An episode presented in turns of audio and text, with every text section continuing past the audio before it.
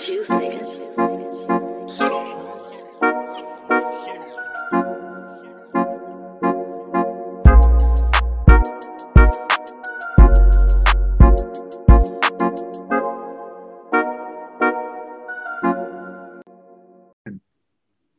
Hey yo guys, welcome back again to the Ring Podcast. Hari ini gue bersama Rui dan Farel guys.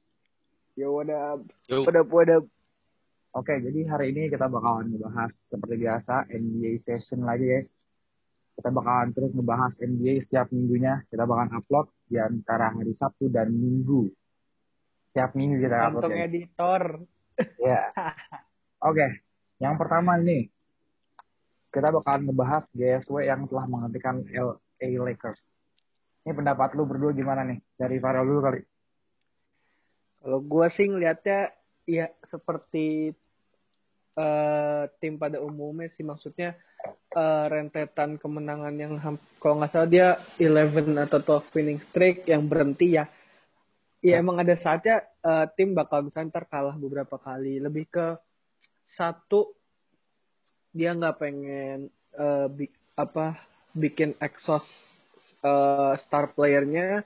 Yang kedua emang GSW juga lagi naik sih maksudnya Curry pada akhirnya bisa ngebuktiin kalau dia bisa ngelit eh, yang core-nya buat eh, istilahnya achieve s- apa satu per satu match buat menang meskipun misalnya menangnya nggak jauh ataupun kalah tapi selisihnya nggak jauh tapi setidaknya dia udah bisa ngangkat moral tim ini yang awal-awalnya kita bisa lihat pas eh, Clay cedera eh, Ya. GSW langsung dipandang sebelah mata karena mikir Curry nggak bisa nggak ya nggak nggak punya capable buat ngebawa tim ini jauh cuman Curry akhirnya ngebuktiin kalau dia pantas jadi leader di satu tim itu sih kalau menurut gua Kalau menurut lu gimana nih, Ja? Ya kalau menurut gue mirip-mirip sama si Farel. Jadi si mas-mas biasa aja ini bisa ngebuktiin sebenarnya. Kalau dia itu bisa eh membimbing si Young Korea sama Draymond Green. Ya. Terus juga pas sebenarnya kan Lakers juga udah hampir menang nih karena mungkin Ya. si Kiri karena dengan hasilnya hasilnya main dia dengan nge point di depan Anthony Davis yang di mana itu dagger yang sangat kata gue dan clutch time juga kan maksudnya Iya, cost time banget ya. Terus juga ya pada step up semua sih di pemainnya. Juga hustle karena pendek iya pengen ngebuktiin aja si mas-mas biasa ini kalau misalnya dia itu bisa. Dan satu lagi ya, Ya. eh, lebih lebih ke ini sih eh, kalau Steph itu emang clutch time-nya dia benar-benar bisa nge-twist satu pertandingan sih banyak banyak match kayak OKC lawan GSW 2016 yang buzzer beaternya dia dari eh, half court ngebawa GSW menang. Habis itu dia di aduh gue lupa deh banyak sih sebenarnya eh Clippers yang waktu itu dia eh eh, dia behind the back di depan CP terus three point juga itu nge-twist pertandingan dan masih banyak lagi. Jadi eh emang satu eh, leader eh leadershipnya seorang Curry udah terbentuk. Yang kedua clutch time-nya dia emang bener-bener nggak bisa di ini sih nggak bisa dilawan. Susah banget melawan eh apa clutch point-nya Stephen Curry sih Oke, ini berhubungan sama ngomongin kita ngomongin Golden State Warriors nih. Kira-kira Golden State Warriors nih harusnya dibenah lagi nggak sih timnya? ah go- sebenarnya dengan dia ngedatengin James Wiseman di eh dia, dengan dia ngedraft James- James Wiseman di draft tahun ini Ya. dia ngedatengin Kelly Oubre sama Andrew Wiggins sih sebenarnya udah lumayan deep juga skuadnya dia dengan Clay kemungkinan tahun depan balik ada Jordan Poole terus ada Ken Bazemore juga eh, yang bisa dibilang veterannya masih eh, udah lumayan deep sih. Mungkin lebih ke experience-nya aja yang kurang. Maksudnya lu nggak bisa ngandelin Curry sama Draymond eh, terus dengan heavy minutes kan. Jadi eh, kalau kata gue mungkin setidaknya eh di pos kalau kata gue sih malah udah cukup deep lebih ke experience aja sih karena banyak pemain yang istilahnya kayak Andrew Wiggins sama Kelly Oubre baru tahun inilah benar-benar dapat spotlightnya. Jadi masih kagok jadi eh, itu juga yang bikin performanya upside down. Jadi lebih ke experience pemain-pemainnya aja sih. Kalau menurut lu gimana nih Rui? Apakah Golden State Warriors harusnya ngebenah tim mereka yang kayak Kelly Oubre kita tahu di awal game eh, 0 per 17 dari 3 point. Ini eh selain dunk ya? Ya selain dunk. Lu gimana Rui? Menurut gua nih, kalau dari pandang gua sih, kalau musuh untuk si Golden State Warriors ini, untuk tim yang baru saja reload dari 2019, ya 2019 kan masih kayak dapat NBA final tuh. Kan dia sekarang itu kayak reload tim gitu kan. Itu pun untuk reload tim itu udah cukup bagus kalau gue. Ya mungkin untuk mendapatkan pick dan mendraft Wiseman juga bagus. Ya mungkin juga yang selanjut yang gua harapin sih ke depannya lebih di Golden State Warrior ini lebih yang si starnya itu kayak Curry, Draymond dan kawan-kawannya itu dia membimbing si yang starnya ini untuk lebih lebih lebih lebih dikenalin lagi dah kalau menurut gua. Habis itu lebih diharmonisin lah sebenarnya kayak kerja sama timnya dibagusin lagi. chemistry timnya dibuild lagi dan eh gua ngelanjutin dari yang Ruiza sebenarnya kan eh, core tiga pemain Curry, Draymond sama Clay ini pernah kejadian di tahun 2015 yang dia jadi satu-satunya tim dengan rekor 739 kita ingat lah waktu Yes. itu zaman zaman trio ini jadi menurut gue dengan experience dari tiga pemain ini pasti eh, setidaknya eh, mental yang dicari dari tim ini bisa lah eh, disalurin ke youngster yang ke rookie rookie youngster youngster eh, Golden State Warriors. Karena Andrew Wiggins emang punya kualitas tapi masih upside down. Kelly Oubre he got the quality but uh, performance-nya nggak pernah konsisten. James Wiseman ini baru tahun pertamanya dia dan kalau kata gue ini orang benar-benar bagus center yang bagus. Maksudnya dia bisa jadi rim protector yang bagus uh, paint scoring yang bagus rebounder yang bagus. Jadi overall lumayan komplit uh, James Wiseman sebagai seorang center. Jadi kalau kata gue sih dengan tiga core uh, experience ini plus tiga youngster yang baru join kalau kata gue uh, setidaknya mungkin kalau tahun ini nggak bisa dinilai karena Clay belum balik dan James Wiseman masih tahun pertamanya mungkin tahun depan kalau kata gue setidaknya uh, ini tim yang bisa setidaknya semifinal conference dia masuk sih Oke, eh, dengan se- dengan tiga youngster dan tiga superstar yang ada di situ, menurut lu bisa nggak sih menghentikan gol eh Los Angeles Lakers di tahun depan nih? Yang kemungkinan kan dia bakalan back to back, back to back championship. Menurut?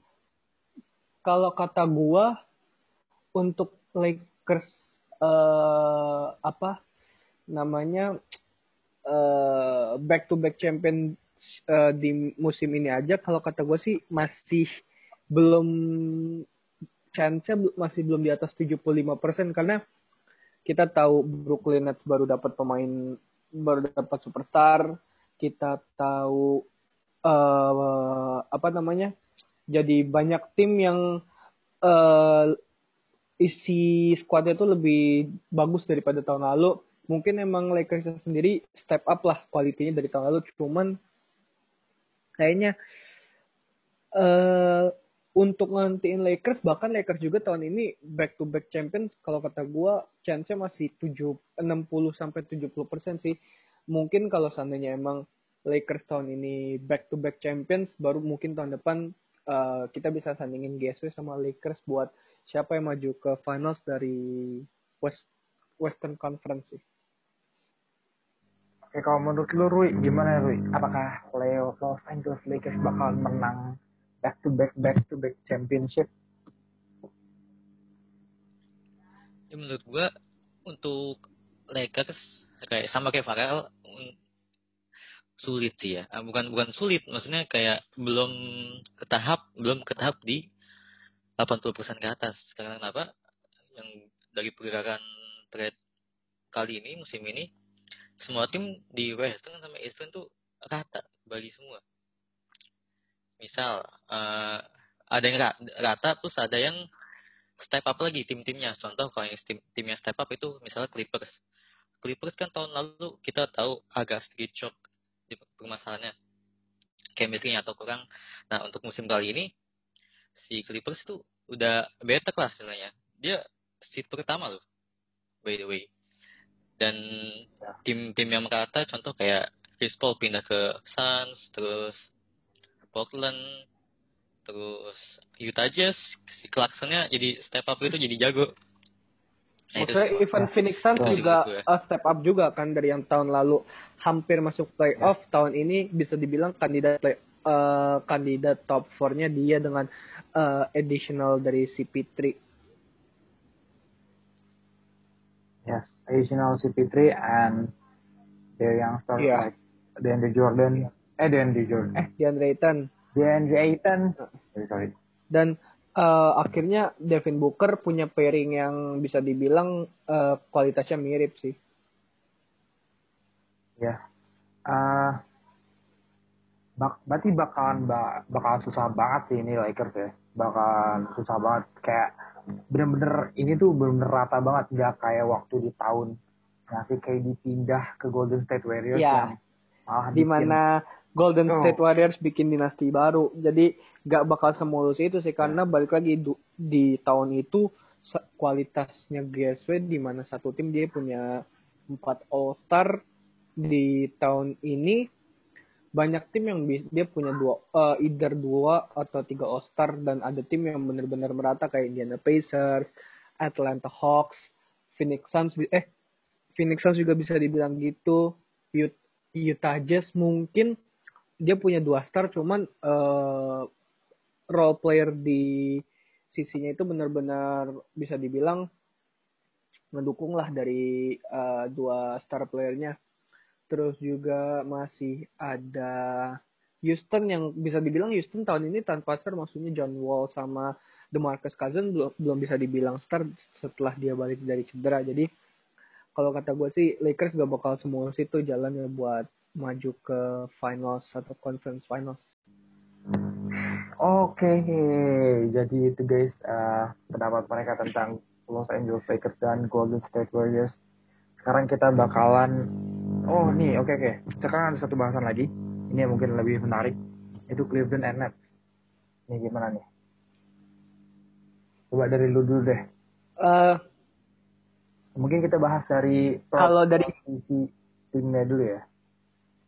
ya komposisi timnya Ya. gue pertama mungkin nyorotin dari eh, kalau Cleveland kan kita tahu ya dengan squad dia sekarang mungkin kemarin tambahan yang kalau kata gue bisa dibilang add additional yang benar-benar signifikan itu di Tauran Prince sama Jared Allen mungkin eh signifikan dalam artian ini pemain dua langsung ngasih impact yang lumayan gede di match ini maksudnya Jared Allen dengan defense-nya dia dan Tauran Prince eh dia langsung nyetak berapa ya kalau nggak salah itu 17 poin Ya. lumayan gede kan maksudnya di first game eh dia Udah, eh, dua digit. Ya udah double digit poinnya. Jared Allen juga nyetak 12 poin dan dia selesai dengan 10 rebound. Da- eh, sorry sorry. Dia selesai dengan 11 rebound, double double juga. Eh, good enough lah di game pertamanya dia. Plus juga dia melawan mantan timnya. Ya. Ya, meskipun ya eh, he proved kalau ya dari awal juga trade yang dilakuin sama Nets udah gue bilang pasti bakal nggak flop banget cuman lumayan flop lah. Tapi yang gue sorotin dari sini sih eh, bukan komposisi squad ya lebih ke eh, gimana rot eh, rotationnya Steve Nash sih. Karena yang gue lihat ya maksudnya heavy minutes banget lah Kevin Durant 50 menit James Harden 50 menit Kyrie Irving 48 menit. Lo mainin pemain dengan menit segitu di setiap di setiap game jangankan sampai playoff lu di game ke 50 game ke 55 ya entar di akhir-akhir pasti eh, udah exhaust banget lah, udah capek banget nih pemain. Istilahnya bensinnya udah habis. Jadi kalau kata gua sih eh, dengan kemarin banyak banget pemain Brooklyn yang cabut, justru bener-bener ngeganggu eh, rotationnya eh, Brooklyn Nets sendiri. Dan dia setahu gue masih ada Landry Shamet yang nggak dimainin. Yes. Bruce Brown yang minute play-nya dia cuman 7 menit. Bro, Eh, Bruce Brown eh, terus Timothy Luwawu gua nggak tahu kenapa ini ini pemain masih dimainin sih. Ya emang dia lumayan tapi I think Landry Shamet eh, better than him sih. Jadi yes. kayaknya sih dengan eh, game kemarin bisa kelihatan kalau seandainya Steve Nash bakal bener-bener tergantung banget sama tiga All-Star ini sih. Dan yang gue bilang maksudnya ini tiga All-Star Udah tua. mungkin eh ya satu eh, stamina-nya eh, udah nggak se nggak seprime pas masa-masa di Golden Age dia. Lalu juga mungkin ini baru game pertama dengan dia masih mau ngasih bola. Cuman gue yakin nanti ke depannya nggak mungkin bakal semulus itu off, eh, offensive flow-nya dia. Mungkin KD masih bisa ngalah. Cuman buat James Harden sama Kyrie gue agak kurang yakin kalau dia mau ngalah satu eh, satu sama lain. Apalagi kita nggak mungkin lah jarang banget kita ngeliat James Harden beberapa tahun terakhir poinnya di bawah 30 poin kan jarang banget ya. Kayak eh, at least dia dapat 30 poin per game itu eh, udah bener-bener minimal banget. Jadi kayaknya kalau kata gue sih yang bakal eh, big questionnya nanti gimana Steve Nash ngerotate eh, ngerotate pemain-pemainnya. Karena nggak mungkin nih heavy minute terus. Yang kedua lu mau apa ini James Harden sama Kyrie? Nggak mungkin. Salah satunya mau ngalah. Gue yakin nggak bakal mungkin. Karena yang satu udah juara yang satu udah MVP ya itu masa lu mengorbanin role-nya dia sih kan nggak mungkin itu sih kalau menurut gue Lu gimana, Rewi? Untuk Apa yang harus dibenah? Sama netnya. Ya. Kalau kalau dibenah di kalau untuk dibenah Nets terutama sih ya Steve Nash harus bisa rotasi rotasi timnya itu menurut gue pas Nets versus Cleveland juga eh, ya Nets versus Cleveland juga menurut gue bisa dibilang kayak rotasinya kurang sih. Soalnya kenapa?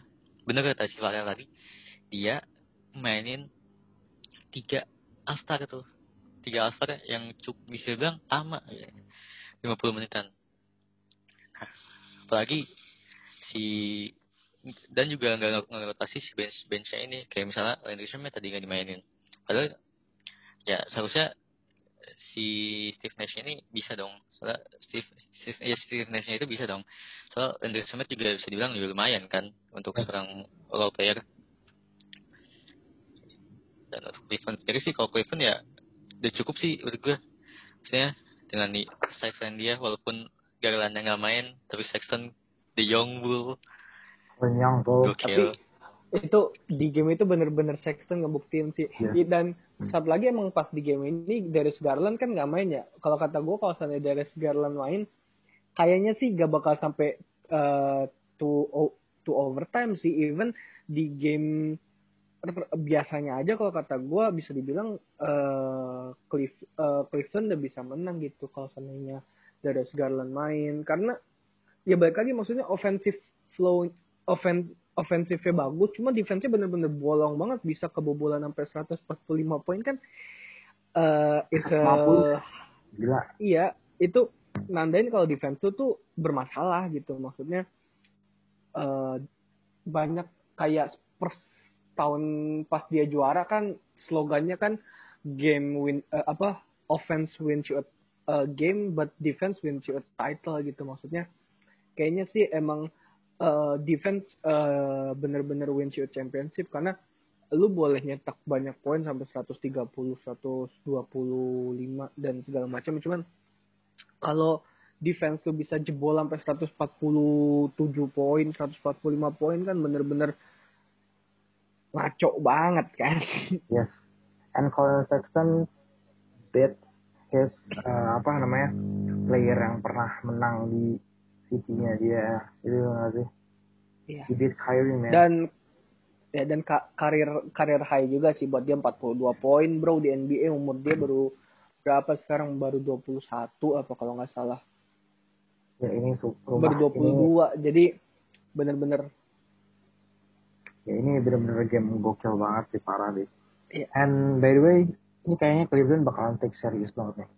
Menurut tuh mereka bakal sampai playoff nggak sih? Dengan tim East yang lumayan ketat sih. Dibilang lumayan, ya, eh dibilang lumayan ketat enggak juga, dibilang ketat enggak juga sih. Gimana ya? Kayak gitu deh. Lu gimana? kalau kata gua sih ya eh kalaupun masuk live mungkin di seven spot eight spot sih karena baik lagi Miami Heat belum perform belum perform banget terus Toronto Raptors juga masih nyari formnya dia dengan dia jujur Toronto Raptors kehilangan Mark Gasol bener-bener lumayan jadi big ini sih eh, big issue juga buat mereka. Dia nggak punya center yang satu bisa defense satu bisa shooting juga bisa scoring bagus. Terus ada Orlando Magic juga yang masih eh, ini tim yang lumayan bisa konten buat playoff dari tahun ke tahun juga Yes. dengan Vucevic dan Aaron Gordon. Jadi masih ini sih eh, field buat masuk playoff masih bener-bener kebuka lebar sih. At least buat ngerebutin posisi 78 enam tuh. sampai enam tujuh delapan pun juga masih kebuka lebar. Even Atlanta Atlanta Hawks pun pasti bakal naik turun dengan yang core-nya dia yang Trae Young pun gak selalu main dan kalau main pun gak selalu yang wah banget. Jadi kayaknya sih kalaupun Cleveland masuk tidak eh, mungkin maksimal di six or seven spot sih. Nggak nggak bakal lebih dari itu kalau menurut gue ya. Kalau menurut lo, ya, Cleveland bakalan Oh ya, ini menurut lo lagi nih, Cleveland bakalan di urutan berapa? itu? Cleveland sih ya kalau untuk Cleveland ya untuk masuk playoff bener sih di seat 8 lah paling maksimal tuh seat 8 Berapa? untuk ya seat 8 untuk masuk playoff sih Kedua itu udah itu juga udah cukup lumayan lah terus mungkin ya paling hoki juga bisa tahan sampai second round misalnya Oh ya, Nah, ini itu. tapi bisa juga si Cleveland ini jadi underdog di bisa jadi underdog kayak misalnya Portland tahun kemarin tuh yang Ya. dua tahun kemarin Ya. dia bisa sampai final finals Western bisa juga atau even ini sih apa eh nge inilah nge mempersulit tim aja maksudnya kayak Mavericks tahun lalu eh, bikin LA Clippers eh, long series yang eh, six game apa seven games tuh Eh, terus juga eh oke sih yang pas lawan Houston kan seven games tuh Ya. kalau kata gue sih bakal setidaknya jadi eh tim yang nyusahin lah buat eh seat eh, tim yang seat atas. Oke, ini sit up sekarang siapa ya? Waduh, gue liat dulu Eh, guys. Sixers, Boston Celtics, Bucks sama Indiana Pacers. Duh, Sixers jago banget, ya ampun. Gak usah Tapi- Tapi... senang gitu. lah, jujur gue happy karena akhir eh, yang gue nggak tahu si Doc Rivers kan eh deja vu-nya curse-nya dia itu kan nanti di playoff. Jadi Ya. gue juga nggak nggak bisa berharap banyak juga. Cuman yang gue lihat di sini dia bisa manfaatin banget sih pemain-pemainnya. Oke, untuk tambahan, gue pengen ngebahas ini sih Utah Jazz yang ada di urutan kedua Western Conference nih gue baru tahu banget. Dia menang 11 dan kalah 4 nih. Gimana nih? Padahal dia nggak pernah kelihatan sama sekali sih kayak Rudy Gobert atau Donovan Mitchell. Donovan Mitchell. Ya. Sebenarnya emang ini tim dari tahun ke tahun juga spotlightnya nggak terlalu gede sih. Jadi eh spotlightnya nggak terlalu gede, tapi emang dia perform. Maksudnya eh core-nya nggak terlalu berubah. Mungkin berubah dengan Ricky Rubio cabut, tapi sisanya nggak terlalu berubah. Jadi nggak gue eh, kalau seandainya dibilang kaget sih, ya pasti quite impressed lah dengan Yes. performanya dia dengan Mike Conley yang ternyata masih bagus nih sampai sekarang. Cuman mungkin kalau eh dibilang yang wah banget kalau kata gue enggak sih karena emang dari tahun ke tahun yang pertama tim ini di flop, yang kedua emang pada dasarnya emang spotlightnya nggak terlalu gede aja ke Utah Jazz. Jadi eh mau dia mungkin kalau dia nanti di peringkat satu baru bakal wah banget. Cuman even dia nanti di posisi dua atau tiga sekarang kan spotlightnya nggak gede banget. Padahal mainnya bagus kalau menurut gue sih. Ball movement dan defense dia bener-bener gila sih. Quinn Yes. Snyder bener-bener bis, eh, susah ngal, eh, susah ngalahin tim ini sih. Oke. Oke nih, gua mungkin terakhir aja nih ya. Um, 18 to Eastern Conference Final, eh Eastern Conference di playoff. Dari Rui dulu deh, dari Rui dulu lah, Rui dulu, Rui dulu. Dulu. top 8 in Eastern. Rui.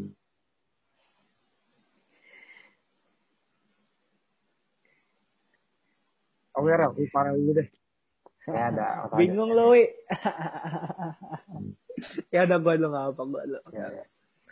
Eh, 18 ya di Eastern dulu ya. East dulu deh, East dulu. Mungkin ya kalau mungkin eh, empat timnya tetap bakal di Villa, Boston Celtics, Bucks, lima deh eh, Pacers sama Nets yang kalau kata gue sih akan Tetapi. lock di game ke-40-an sih. Da, ya, predik juga kayaknya dari sekarang juga udah bisa dibilang nih tim kandidat play- eh, kandidat playoff lah. Yes. Cuma mungkin buat tiga tim ngisi seat 6, 7, 8 yang nggak tahu sih ini seat juga bisa berubah. Cuman buat tim sisanya kalau kata gue sih Miami Heat bakal masuk karena balik lagi dia juga banyak game yang ditunda juga sih dengan kondisi COVID sekarang. Jadi formnya pasti masih nyari-nyari banget dan sebenarnya eh, core-nya dia nggak terlalu berubah juga. Jadi Miami Heat kalau kata gue tetap masuk.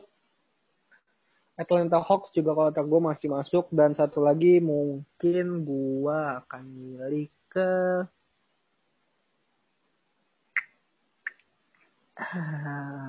hard decision sih. Kalau di kalau di performance sekarang gue bakal milih Cleveland sih.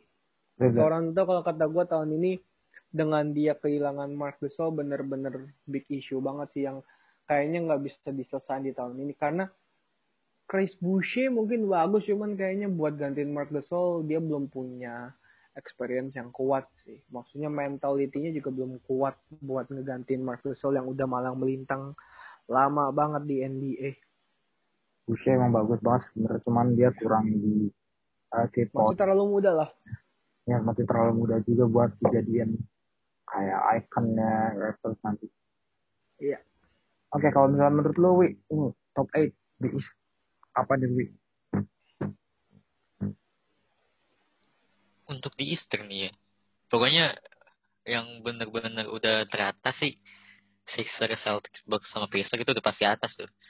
Apalagi Pacers belum lagi si Caris LeVert belum dimainin tuh. Tuh Ya, dia lagi tambah ya. Iya, itu aja belum kayak level tadi belum dimainin ya. Apalagi dimainin tambah makin gigi ya. Yep. Terus itu Nets kayaknya ya kalau untuk masuk sih kalau untuk masuk playoff ya pasti masuk lah. Tiga untuk tiga superstar tapi nggak tahu tuh di playoff di playoffnya bagaimana. Terus ada eh Hawks dengan eh Hawks ya Hawks tapi dengan dengan alasan si Rondo main, Galinari main, Ya. kayak ditambah lagi waktunya. Itu kan terus kayak kayak, kayak Galinari Rondo itu kan belum terlalu banyak Ya, waktu main kan belum masih banyak. masih mengandalkan Trey yang terus juga si Hawks juga untuk masuk si ke seat playoff ini harus baik juga tuh hubungannya tuh si Trae Young sama John Collins kan sempat ada isu-isu offense-nya karena enggak si ada isu-isu si John Collins-nya nggak suka sama Ya. cara offense si Trae Young karena terlalu cepat. Nah itu harus baik tuh. Iya. Egonya anak muda, bro. Egonya anak Iya, muda yang ya, satu gitu. namanya muda. Yo, Oke, buat nomor 78 tujuh delapan tujuh delapan nih ini seat-seat yang diperebutkan sih ya tempat seat-seat yang diperebutkan antara ya Cleveland Phoenix atau Magic atau Heat itu diperebutkan kayaknya untuk seat 7 gue ke Heat deh 7 ke Heat terus yang ke-8 nih sulit juga nih ada Knicks, Magic sama Cavaliers Oh, oke oke. hmm Oke, kalau buat dari gua sendiri sih Gue eh, Magic. it. I'm going to Magic. Oh, Magic. Waduh. Oke oke. Gak ada Markel Fultz loh. Nah iya. Apa-apa ada kok Anthony Iya. Johnson. Oke, kalau buat gue sendiri sih eh, yang pasti udah pasti sama kayak mereka nih top 5-nya itu Villa, Boston, terus Milwaukee, Indiana Pacers, terus Brooklyn Nets. Terus di nomor 6, 7, 8, malah gue nggak bakalan masukin Miami Heat sih. Nggak, jujur, jujur gue dari tahun Interesting. dari tahun kemarin gue emang kurang suka sama playnya Miami Heat, gak tau kenapa. Gue lebih suka ini sih, lebih suka Cleveland gue. Sumpah. Cleveland apa kan. Orlando sih yang lebih masuk. Nah, opini, kalau opini orang beda-beda. yes, kalau Atlanta Hawks gue belum tahu sih. Karena Trey yang sama apa? Trey yang sama John Collins juga yang rumor-rumor yang tadi disebutkan oleh Ruiza. Mungkin nomor 8 gue agak ini ya, dua pilihan ya, antara Atlanta Hawks sama eh, New York Knicks ya. Oke, kalau buat. West, Pel, gue dulu deh. Eh, gue dulu deh ya. Wes, Gue dulu deh. silakan, silakan. Kalau West, dia bakalan masukin Los Angeles Lakers, terus Clippers, udah pasti. eh terus gue bakal masuk Golden State, Golden State bakalan gue masukin. Terus itu berapa tuh? Tiga ya? Eh, Lakers, and Clippers, then Golden State juga. tiga, and then um, Dallas Mavericks, Denver, eh Phoenix Suns, Portland, and sama New Orleans juga. Walaupun state sekarang sekarang jauh, gue yakin mereka bisa ngejar sih dengan Twin Tower-nya. Oh man, I love I love this guy. I love this guy man. interest uh, quite interesting pick sih kalau buat New Orleans. Kalau gua sih ya kalau gua Lakers, Utah, Clippers, uh, Phoenix mungkin udah juga udah mulai ngelock sih. Portland, Yes. Golden State, Denver sama Dallas itu sih kalau kata gue. Karena dua tim ini kalau kata gue pasti bakal naik dengan uh, Dallas Mavericks, Doncic sama Kristaps. Kalau kata gue nih orang udah dua pemain yang udah punya mentality buat playoff lah. Mungkin kalau uh, juara belum, cuman nih pemain bener-bener bisa uh, kalau udah mau dekat-dekat clinch playoff nih pemain bisa gila bener dan Denver meskipun emang kelihatan banget kehilangan Jeremy Grant bener-bener berpengaruh tapi ini uh, I think uh, they slowly they got their ini sih ritmenya dia sih Dan gue ngeliat uh, Phoenix kayaknya dia yang paling ritmenya paling santai sih. Walaupun Li- Phoenix bener-bener nggak ada beban sih dan kayak. Monty Williams bisa dibilang su- uh, lu- uh, lumayan ini juga sih lumayan sukses juga jadi pelatih di Phoenix ya meskipun emang belum kelihatan cuman dari dia bisa ngebawa Phoenix kemarin hampir masuk playoff kalahnya agak-agak tricky juga itu bener-bener udah bisa dibilang uh, Phoenix Suns dia udah bisa bikin Phoenix Suns step up banget lah kalau dari lu aja, Kalau dari gua, Lakers udah pasti masuk ya, nggak usah ditanya. Valid itu mah. Kali nggak masuk. Sudah I'm going to Jazz, Clippers, Suns, terus Grizzlies, Blazer, terus Maverick, sama lagi siapa ya? Nuggets sih paling, walaupun eh, walaupun agak sedikit Iya ya awal-awal agak trouble sedikit ya. Seharusnya sih dia bisa ya. oke. Terus dibaikin lagi dengan chemistry chemistry-nya lagi. Kenapa gue nggak masukin? Eh, gue tadi masukin Utah nggak ya? Kok gue lupa ya? masukin Masukin ya? oh nggak salah masukin mana Oh ya, mungkin ini sih gue nggak masukin Memphis sama apa ya? Sama Houston mungkin karena Houston sih kan sekarang lagi jelek ya. Dan Memphis tuh Houston, iya. sebenarnya biasanya nih dia tuh sama kayak Philadelphia men. Awalnya kayak set, ntar udah mulai tengah Iya. turun turun turun Iya. turun.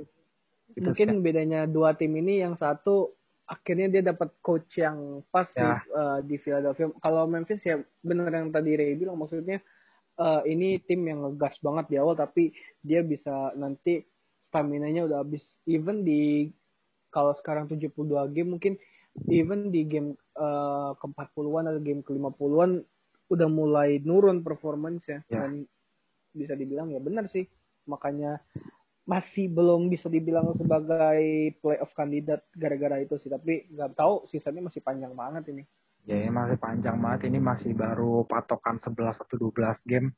Oh ya nih, Ant- San Antonio Spurs. Ini terakhir deh, beneran terakhir ini San Antonio Spurs. Nih, kok bisa sih? Dia lumayan sih ini eh, menyamakan Golden State Warriors dengan win rate-nya 0,53 persen. eh Silakan anda dulu, Jujur. Jujur gue nggak ngikutin sih mainnya Spurs cuman kalau dari yang gue lihat sih ya sebenarnya emang pada dasarnya Greg Popovich ya emang kayak gitu sih maksudnya kayak gitu dalam artian eh ma- gameplaynya nggak terlalu berubah dengan di, eh, di ya bisa dibilang sekarang pemainnya merata lah mungkin yang bisa dibilang all star sekarang cuma DeMar DeRozan sama LaMarcus Aldridge itu pun juga udah lumayan tua deh tapi dia sekarang udah punya kayak Calvin Johnson, Lonnie Walker yang bisa dibilang udah Nah. eh, ini apa eh rebuild-nya dia lah eh regenerasinya dia. Terus juga masih ada The John Temery, Ya, masih masih ada Devin Vassell yang dia draft tahun ini, Patty Mills juga masih ada, Rudy Gay. Jadi kalau menurut gue sih emang pada dasarnya ini tim lebih ke stack tim aja yang kayak squad depth-nya bagus dan dia masih dipegang sama pelatih yang bener-bener gila sih seorang Greg Popovich. tapi ini tim belum rata banget gitu. Iya dan ya rata banget lah bisa dibilang. Yes, ini ini salah satu tim yang paling rata guys sebenarnya di Indo sekarang. Iya. Oke. Oke guys, jadi mungkin eh, kesimpulannya hari ini sebenarnya ya, Cleveland kayaknya bakalan lebih bagus sih di musim ini dan Brooklyn Nets ya masih yang kita harapkan adalah mereka ini enggak sih apa namanya memperbaiki roster bukan roster ya, apa namanya eh waktu itu roster kan ya Squad depth-nya. ya Dan dia eh, setahu gue dia masih punya waktu sekitar sampai tanggal 25 apa kalau nggak salah seminggu.